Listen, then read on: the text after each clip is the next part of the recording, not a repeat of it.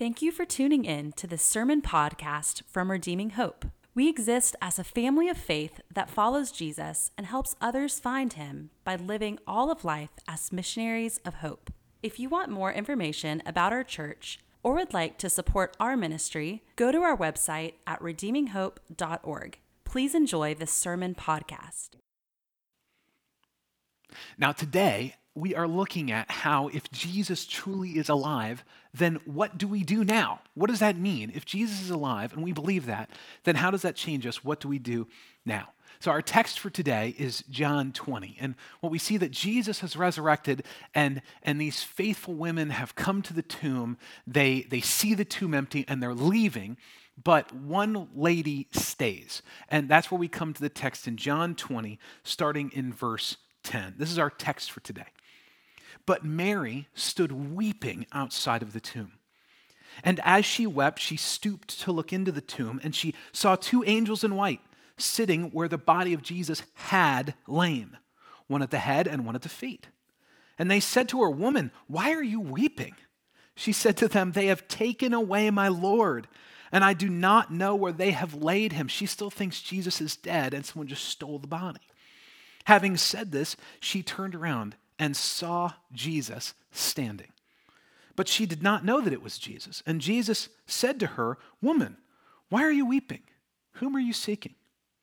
Supposing him to be the gardener, she said to him, Sir, if you have carried him away, tell me where you've laid him, and I will take him away. She just wanted to know where Jesus' body was. Jesus said to her, Mary. And she turned and said to him in Aramaic, Rabboni, which means teacher. She recognized him now that he said her name. And Jesus said to her, Do not cling to me, for I have not yet ascended to the Father, but go to my brothers and say to them, I am ascending to my Father and your Father, to my God and your God.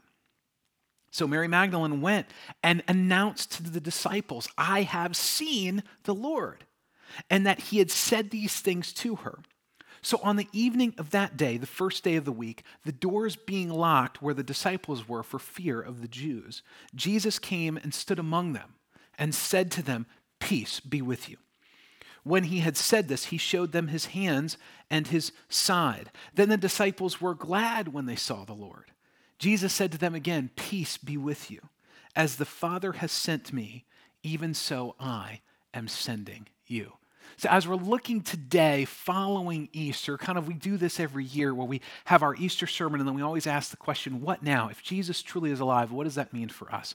Our main point for today is this is that Jesus is inviting us into genuine faith which changes our actions. It changes others around us and then it helps us be sent like Jesus was sent to join him in his work to renew the world. So, as we begin, I want to share with you guys a story.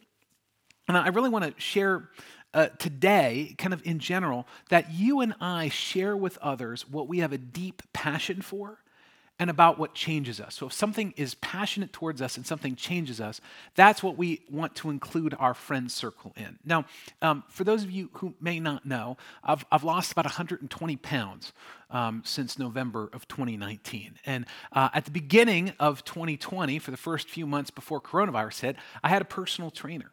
And what I did was I'd write down everything he told me to do. So after coronavirus hit, my personal trainer actually moved um, away down to Franklin. But I just take all of the things that he told me to do, and I just do one big superset of uppers and lowers and cardio with weights, cardio, all that stuff. I do that three times a week, and I'm also doing couch to 5K as well on the treadmill. And so I'd kind of heard about this, this thing for years called CrossFit, okay? And my buddy Rich started doing CrossFit a few months ago, and I joked that um, he doesn't have any skin anymore. He's just one big rock walking around, like he's like super buff. And I've noticed a difference with him. And then uh, Aaron and Anna, which some of you might know who are part of our church, Aaron and Anna actually surprised me and let me know that they had done CrossFit for a number of years in the Nashville area. And so as Aaron and I were talking, I've heard about it from a couple different people. And I kind of told Aaron, I said, you know, Aaron, I, I might be interested in like trying this thing out. And, and he was telling me about this new gym that started at Exit 24. Well, being a church planter and an entrepreneur, you know, I love to join new things and I love to support new things. So, uh, you know, Aaron and I have a friendship. Um, and so I thought, oh, maybe it might be good to like just tag along with Aaron and Anna one day and check this thing out. So I mentioned Aaron, I, I might be interested. But Aaron immediately began to share with me um, his passion about CrossFit, and which I had no clue about, but he began to share this with me.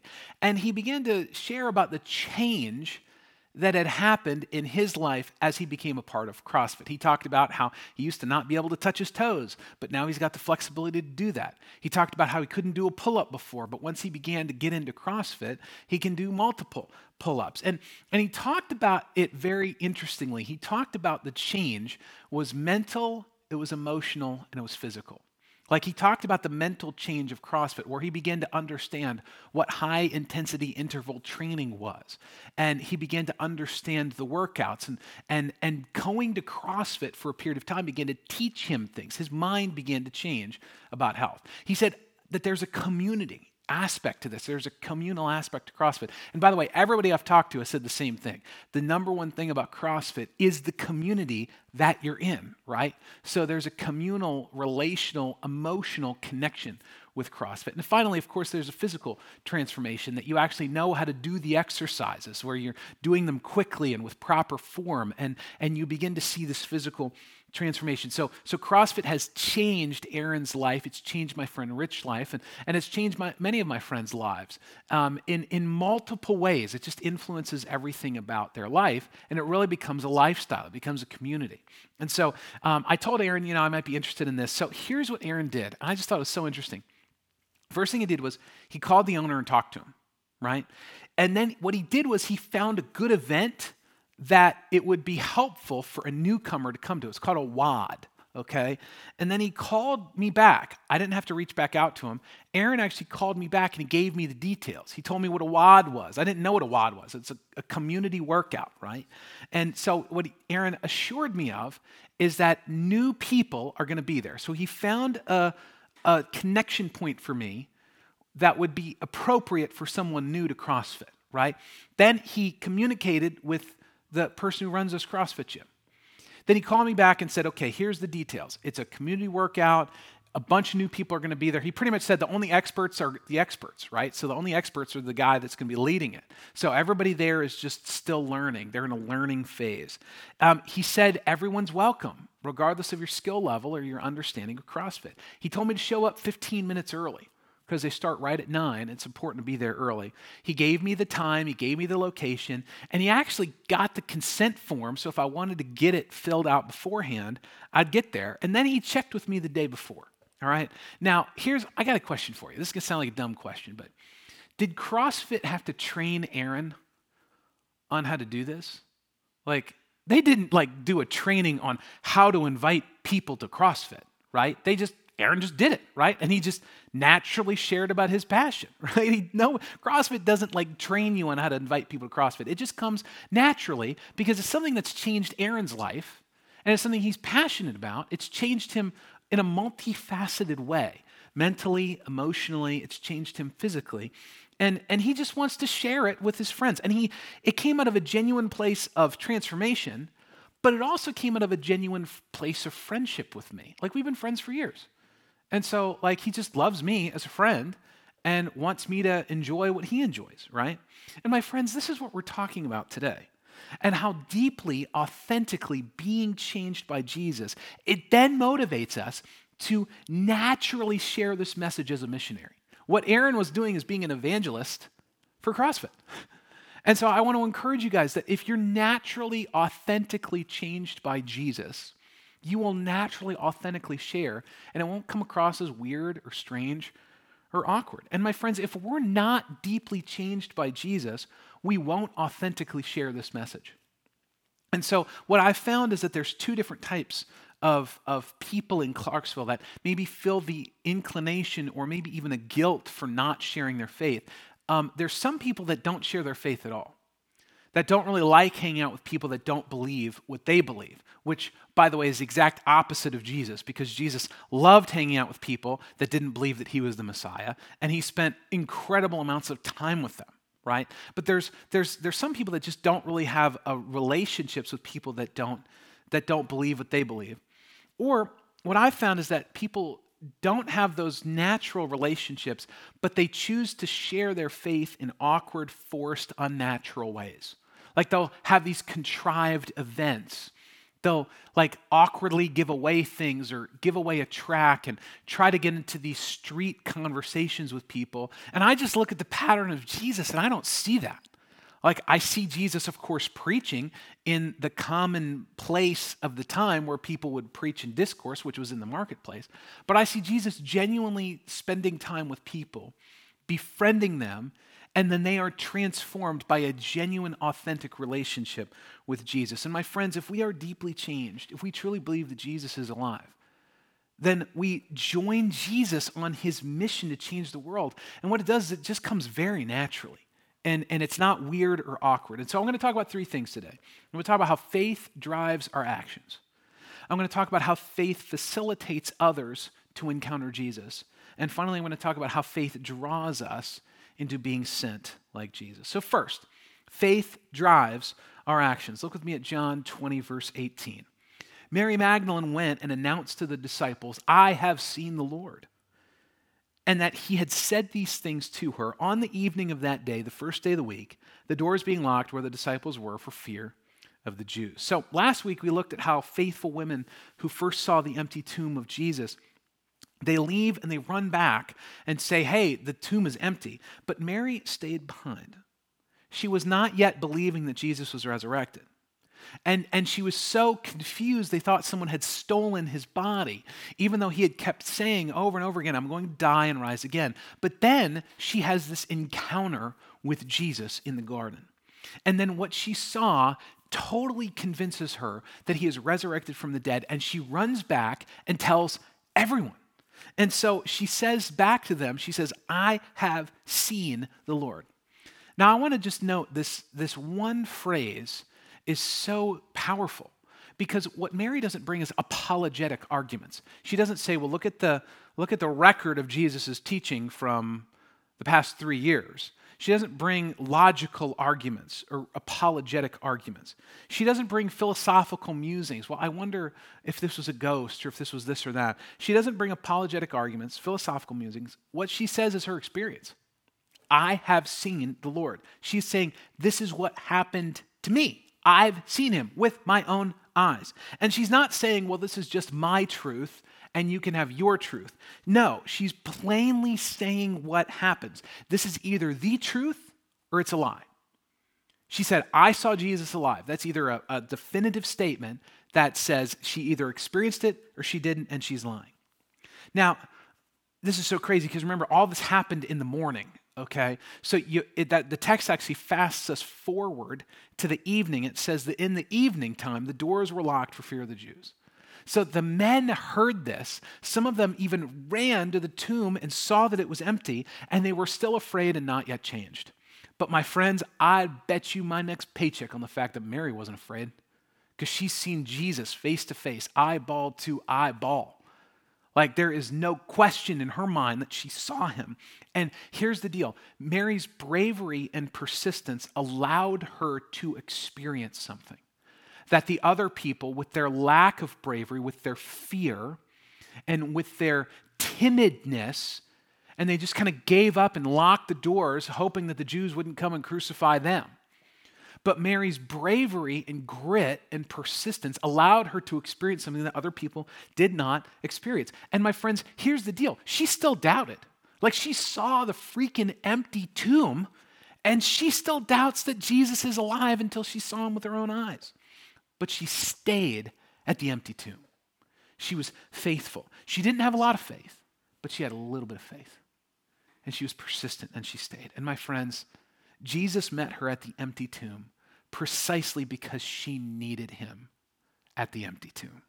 You see, in Jesus' perfect resurrected body, he had all the power in the world. He had just conquered death and hell and the grave. He had just suffered immensely all of the punishment that you and I deserve and every person deserves for all of human history. He had all of that on him on the cross while suffering immensely physically as well. And he conquered death. He walks out of the tomb. He's living, he's breathing, he's alive again.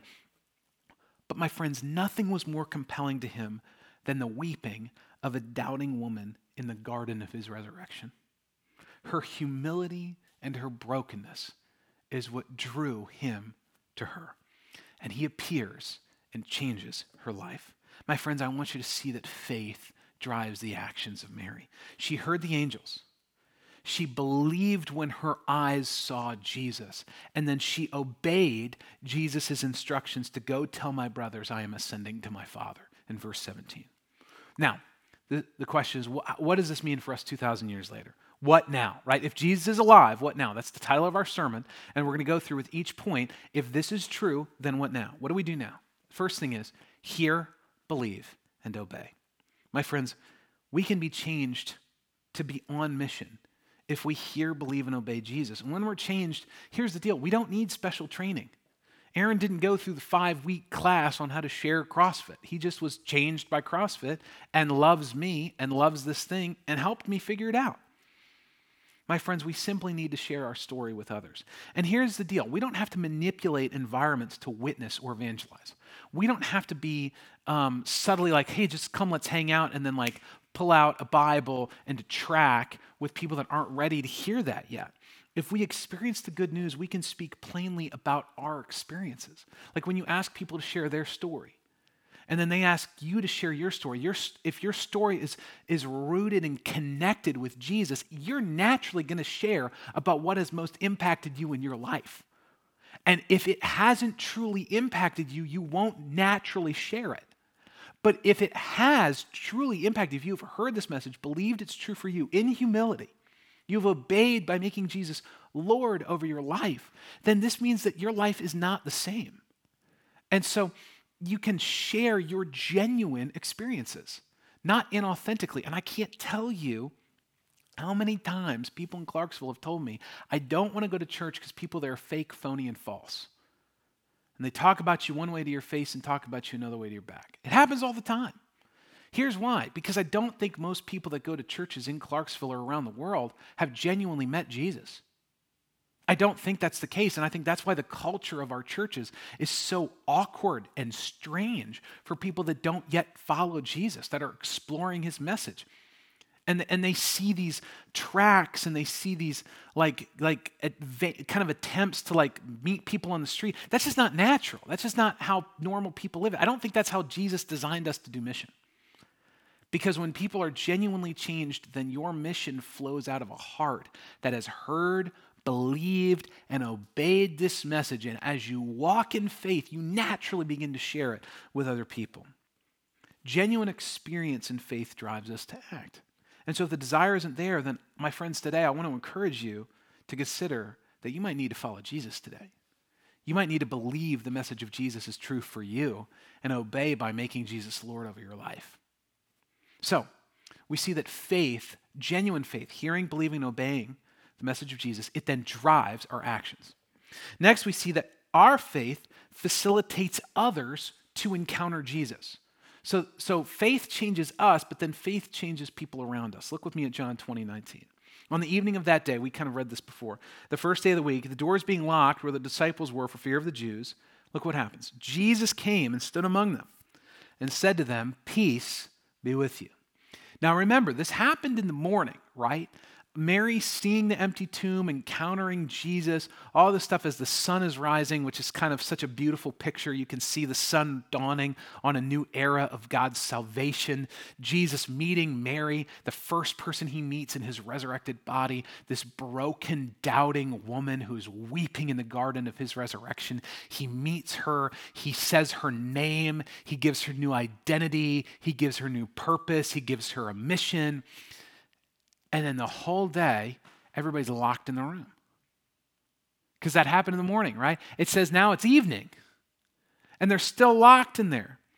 Look at this. Mary's faith was the precursor to Jesus' arrival. Mary's obedience to share was the precursor to Jesus' arrival. And my friends, I think this is vital to the story. You see, she heard the angels but didn't believe. She waited at the empty tomb of Jesus. He appeared and she believed and she obeyed. But her faith, in the midst of the disciples' unbelief, was the preparation for the disciples to have an encounter with Jesus. The disciples still didn't believe. They saw the empty tomb, they thought somebody stole it. They're scared to death. The doors are locked. They want nothing to do with anybody because they're scared to death they're going to get crucified too. And here's the deal Mary spent the whole day believing for them. She spent the whole day in faith on their behalf. She told them about Jesus before Jesus showed up. And I believe that is her faith that was preparing, that day of faith was preparing the disciples to encounter Jesus. Her faith and her actions, they were modeling for the disciples, they were modeling for the men what they could have if they believed. Mary was joy filled, Mary was hope filled. Mary had referred to Jesus by the most intimate name that she had for him Rabboni, teacher. Her faith was the precursor to the disciples' faith. Now, my friends, what does this mean for us 2,000 years later? What do we do now? We must model genuine faith to others like a missionary. That's what Mary did. She was modeling. This is what it could look like if you believe in Jesus. You could have this joy too. And this especially happens when difficult times come. My friend, when difficult times come, our response is a megaphone to those around us. And they're observing us. People observe you when difficult times happen. Will we get bitter, angry, stressed, and anxious? Or we will respond in faith, trust, obedience, and peace? My friends, the proof is in the pudding. Our genuine faith is attractive to others, it is winsome. When you can approach difficulty and trials with a genuine faith in Jesus, where He's truly transforming you as you spend time with Him, as you read the Bible. This is why I emphasize people being in a group and reading the Bible so much.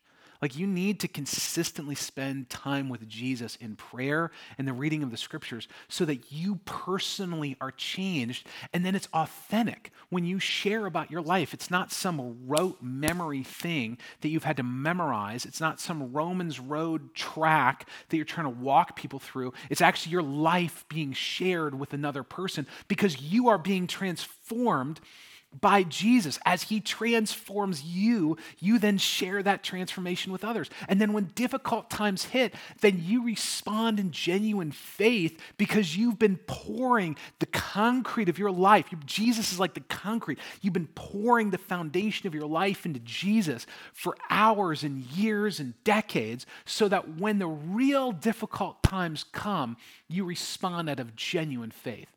Now, there's a friend of mine, his name is Kendall and he was with our church in Annapolis. And he was actually on the elder team there. And uh, this man has been faithfully following Jesus for 40 years. He's been reading the scriptures consistently. He's been praying consistently. He's been serving faithfully in the local church. He leads a business in which he's trying to love and bless his employees. And his wife got breast cancer. And I was in a men's group with him. We met at 6 a.m. every Wednesday morning at a coffee shop in Eastport, Maryland. Eastport as is a suburb of Annapolis. And, and every single week he would talk about, man, this is really challenging. He was, it was difficult. We shed tears together. But man, that man never once doubted Jesus. That man never once said, why me? He never once said, why my wife? He just loved his wife faithfully through it. He had a, a, supreme confidence that God was good, and he carried himself with peace. Why? Because for 40 years, he had been laying the foundation of faith. And I'll tell you, his faith impacted other people in his life. His faith allowed others, facilitated others to encounter Jesus because he was faithful and consistent over a long period of time. And if you've been in a men's group with me, you've heard me say this a thousand times. Eugene Peterson says, long obedience in the same direction. This is what he's calling us to. This is how you can live life on mission.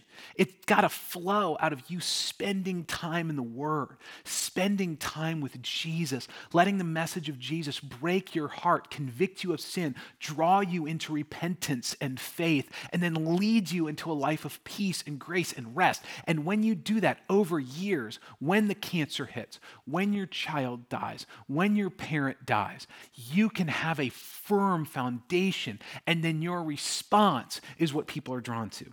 You can model for others what it would look like if they followed Jesus. And my friends, what I want people to say about people in our church is I want people to look at you and say, if this is what it looks like to follow Jesus, I'm in. I want that. That's what I want for every person in our church. If this is what it looks like to follow Jesus, I want that. You see how it's winsome? You see how it's genuine? You see why what you do every day, the micro decisions that you make with your time, the micro decisions that you make to come to a group where people will hold you accountable to being in the Word, of spending time with Jesus, of being vulnerable with a group of people, those micro decisions you make can change the trajectory of your life. It can change the trajectory of your legacy. It can change the trajectory of generations following you. If you're a faithful mom, a faithful dad, over a long period of time, you can change your children and your children's children and your children's children's children and break generational curses because of your faithfulness to Jesus, motivated by the gospel, motivated by Jesus being alive, motivated by grace. So faith facilitates others to encounter Jesus. Finally, we see that faith draws us into being sent like Jesus. Look with me at John 20, verses 20 to 21. When he had said this, Jesus said this, he showed them his hands and his sides. Then the disciples were glad when they saw the Lord. Jesus said to them again, Peace be with you. As the Father has sent me, even so I am sending you. Now, I want to just focus on one part of this, which is the last phrase As the Father has sent me, even so I am sending you. My friends, this is a big deal. This is day one post resurrection. Jesus said we have a mission, that we are being sent out. And he says, In the nature of my sentness, I am sending you. As I have been sent, so send I you. So, in the nature of Jesus' sentness, we are sent. So, in order for us to understand how we are sent with our mission for our life, we have to first understand how Jesus was sent for his life. So, the question that we have is how was Jesus sent? So, in order for us to understand how Jesus was sent, I just want to look at one verse from earlier on in John's book. Look with me at John 1 14. And the Word became flesh and dwelt among us, and we have seen his glory glory as of the only Son from the Father, full of grace and truth. I think in this, we see that Jesus' sentness was four things it was personal, it was incarnational, it was father centric, and it was grace and truth filled. So let me go through all of those. First, it was personal. It says, The Word, which is Jesus, became flesh. My friends, Jesus is a real person. Look with me at Philippians 2 that affirms this. But he emptied himself by taking the form of a servant, being born in the likeness of men. My friends, he was personally sent and he personally came. He laid aside his rights and his privileges to enter, truly enter into the human experience. He came personally and he lived a personal life with friendships and emotions and all of these things. Next, we see that the nature of Jesus' sentness was incarnational. It says he dwelt with us. Now, the summary of Jesus' sentness is really in this one word, and it's incarnate. He became flesh. He dwelt. He conversed. He lived. He embodied all the fullness of God to the world by becoming like you and me. He was present with us. That's what the word Emmanuel means. We hear this a lot around Christmas time. It's Emmanuel, God with us. My friends, Jesus lived with us and among us. He suffered with us and for us. He fully embodied the fullness of God in a fully human form. He was 100% God, 100% man. And my friends, this has powerful implications for how we are sent. But Jesus did not ask us to come up to him, Jesus came down to us, incarnate. He came into the world to dwell with us. Next, he says it's father centric. He says he's from the Father, right? Jesus is from the Father. My friends, Jesus lived his entire life of an entire life of ministry doing what his father told him. How often, side note, how often do you and I want to do our own thing and get really angry when we have to submit to God? Well, guess what? Jesus was God himself and was perfect, and yet he submitted to his Father. Look with me at John 5 19. So Jesus said to them, Truly, truly, I say to you, the Son of Man can do nothing of his own accord, but only what he sees the Father doing. For whatever the Father does, that the Son does likewise. Look, Jesus was fully obedient to his Father, fully submissive to his Father. He was fully in line with his will, and he was also God right? But he's modeling for us how his whole life was, was surrounded, was wrapped around something other than himself. It was wrapped even, not even wrapped around his cross, it was wrapped around his father. He did what his father told him to do. And then finally, we see that, the, that Jesus was sent with grace and truth. He was full of grace and truth. My friends, Jesus extended grace to those who needed it the most, those who weren't religious, who didn't look, sound, and act like him Wherever Jesus went, those who were the outcasts and the sinners, they loved Jesus.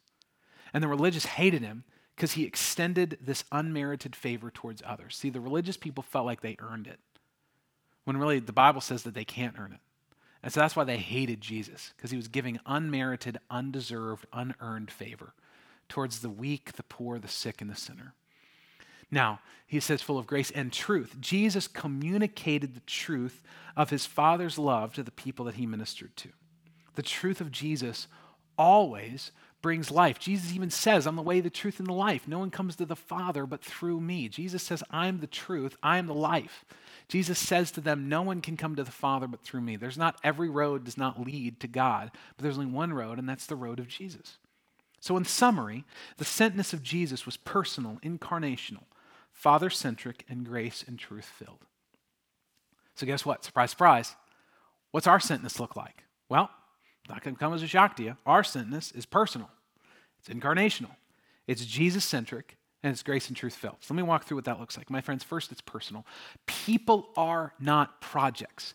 It's not about what others do, it's about who they are. So, the goal is not sin management. The goal is not to get people to stop sinning. The goal is to help them be transformed by Jesus by genuinely befriending people, entering into their lives, entering into their story, loving them like Jesus loved them, and sharing how you've been transformed. That's all you need to do. It's not project based. And my friends, I truly believe this is why street evangelism is like not the pattern of Jesus. Like Jesus spoke truth to large crowds for sure, but he truly shared the good news effectively to a much smaller group of people. He shared most of his life with 12 people. He had 70 close followers around him that he sent out on missionary journeys. He shared his life with his disciples. My friends, you and I should too. It's got to be personal, there's got to be a relationship there. But it's not just that. We have to not just have personal relations with people, we have to incarnate into their life. We have to leave our comfortable and familiar little bubbles and move out into the world, into your neighborhood, into your community, with your friends, neighbors, coworkers. My friends, don't invite others to come where you're comfortable. Go to where other people are comfortable. Meet them where they are. This is the nature of Jesus. Jesus said, Don't come up to heaven, because we couldn't have, right? But Jesus came, became uncomfortable for you and me. And he became the most uncomfortable on the cross, taking on all of our sin and guilt and shame. You can carve out a little time to invite somebody over for dinner. You can go over to somebody else's house for dinner. You can invite someone to go out for coffee, even if it feels awkward or weird. Like, Jesus did like a whole host of things for us.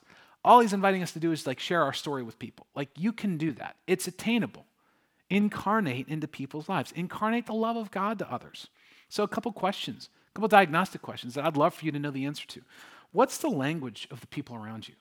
One of the first things I learned here was some military jargon. I learned what a DD 214 is, learned what PCS means, right? As I'm learning about our culture, I need to learn some of the language of our friends here in Clarksville. What are some of the unique hurts, pains, and troubles that the grace of Jesus and the truth of the gospel can bring healing into? What are some of the unique hurts and pains and struggles? This is why a couple weeks ago we did a whole sermon on the second suffering of killing, because that's a big deal, especially even with people in our neighborhood. What are the unique burdens that our friends in Clarksville have, and how does Jesus bring freedom to those burdens? Burdens of guilt, burdens of shame, burdens of their marriage falling apart. How does Jesus bring healing and freedom to those things? How does Jesus speak to the soldier, the military wife going through a difficult time with her husband's deployment? How does Jesus speak to your neighbors and friends? My friends, we are required by the sentness of Jesus to understand the answers to these questions. We got to figure these out. And we're required by the sentness of Jesus to lay down our rights, to lay down our preferences, even from expressing our political views, to love and serve others with the grace and truth of the gospel. We have to lay down our rights. That's what it means to incarnate the gospel. Next, it's got to be Jesus centric. My friends, our mission, our sentness is not about us, it's about Jesus. Jesus doesn't need you. He can accomplish his mission without you, but he is inviting you in. It's like if I want to be an effective fisherman, I don't invite my two year old nephew to come with me. All right? He's going to mess things up. He's going to scream and shout. He's going to paddle in the mess with the water. He's going to mess up the line. But why do I invite my nephew to come with me fishing? It's not because I want to catch more fish because I want to spend time with my nephew. At the end of the day, Jesus can do the work of a missionary better than you and I can. But he's inviting us to join him because he wants a relationship with us. He wants our lives to be centered on him. My friends, Christ's disciples don't take over Jesus' mission. The mission continues and is effective already, and we just join in the good work of God. It's Jesus' mission. It's really your and I's partnership. So, my friends, it's Jesus centric, our lives. This is why your personal devotion to Christ, reading the Bible, praying, coming to a discipleship group, is the most important part of our mission. Because it's got to flow. Loving your wife well, loving your children well, being patient, kind, grace filled, and at peace. Those things are so important to mission because they're actually going to flow out of a genuine place. Finally, grace and truth filled. My friends, showing undeserved, unearned favor towards others is what grace is. Not hostility, not Facebook fights, not silly arguments, not divisiveness, but genuinely showing the grace towards others, thinking the best of others. That's what grace is. And then also truth. My friends, we need to be prepared to plainly explain and share the good news of Jesus, which brings freedom and life when it's appropriate. We need to be prepared for those things. My friends, Jesus invites his followers into a new way of viewing themselves and the world. Instead of screaming, I can do what I want, I have my rights, like a child, Jesus calls us to be like adults, to lay down our rights, to be constrained in our speech by love for God and love for others that may feel differently than us. So the question is, how, what does this mean for us 2,000 years later? What do we do now? The last point is this be on mission like Jesus. Don't contrive or be weird about it. Genuinely develop a friendship with your neighbors, friends, coworkers, and family. And as you're changed by Jesus and the time is appropriate, share your story. When people are interested in how you've changed, you can ask them if they want to hear about the story of God in about five minutes. We have a training, actually, that you can do. And I mentioned you don't need to be trained on all different things, but there is some help to be like concise, to be able to concisely share about specific elements of the gospel story. And so you can go to our website, redeeminghope.org slash three circles. It's the number three and then circles. And then what there's a little three minute video um, on there to help you be able to concisely share the story of God. And my friends, let me encourage you it's not about notches on your belt, it's not about how many people can I win to the faith. It's actually about joining Jesus in his mission and becoming more like Jesus in the process. Which means that, again, like I said before, being kind to your wife, loving people genuinely, loving them well, all of these things are part of your mission. So I want to ask you have you had an encounter with the risen Jesus? If not, then please don't share out of guilt or obligation. You have to share the truth that you have personally experienced. If you're not yet a follower of Jesus, are you struggling with purpose and meaning? Are you struggling this? The hearing, believing, and obeying the message of Jesus, that Jesus is alive and he's taken the punishment that you deserve, that gives your life an eternal impact.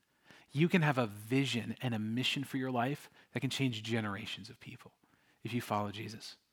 I truly promise you, that there's nothing better than joining Jesus in his work in the world. It's hard, but there's nothing better. If you are a follower of Jesus, are you struggling to share the story with others? My friends, maybe this needs to be more real to you. So I want to encourage you be in a group consistently where you're reading the Bible, praying, and being held accountable to follow the life and teachings of Jesus. Be in a group consistently. Pray sincerely and frequently for people that don't know Jesus in your life. Write their names down and pray for them. You'll find that you'll get into way more conversations when you pray for people. And then I want you to live a sent. So see the message as personal. See yourself as incarnating the gospel. See your life as surrounded, centered on Jesus. And be grace and truth filled. And I want to end our time by this beautiful passage from 2 Corinthians 2, talking about what this means for you and me. But thanks be to God, who in Christ always leads us in triumphal procession, and through us spreads the fragrance of the knowledge of Him everywhere. For we are the aroma of Christ among those who are being saved and among those who are perishing. My friends, if you're a follower of Jesus, you are called to be the sweet smell of God's grace to others around you. And I want to encourage you. Let's do that this week. Thank you for listening. We gather every Sunday at the Clarksville area YMCA. For more information, please go to our website at redeeminghope.org.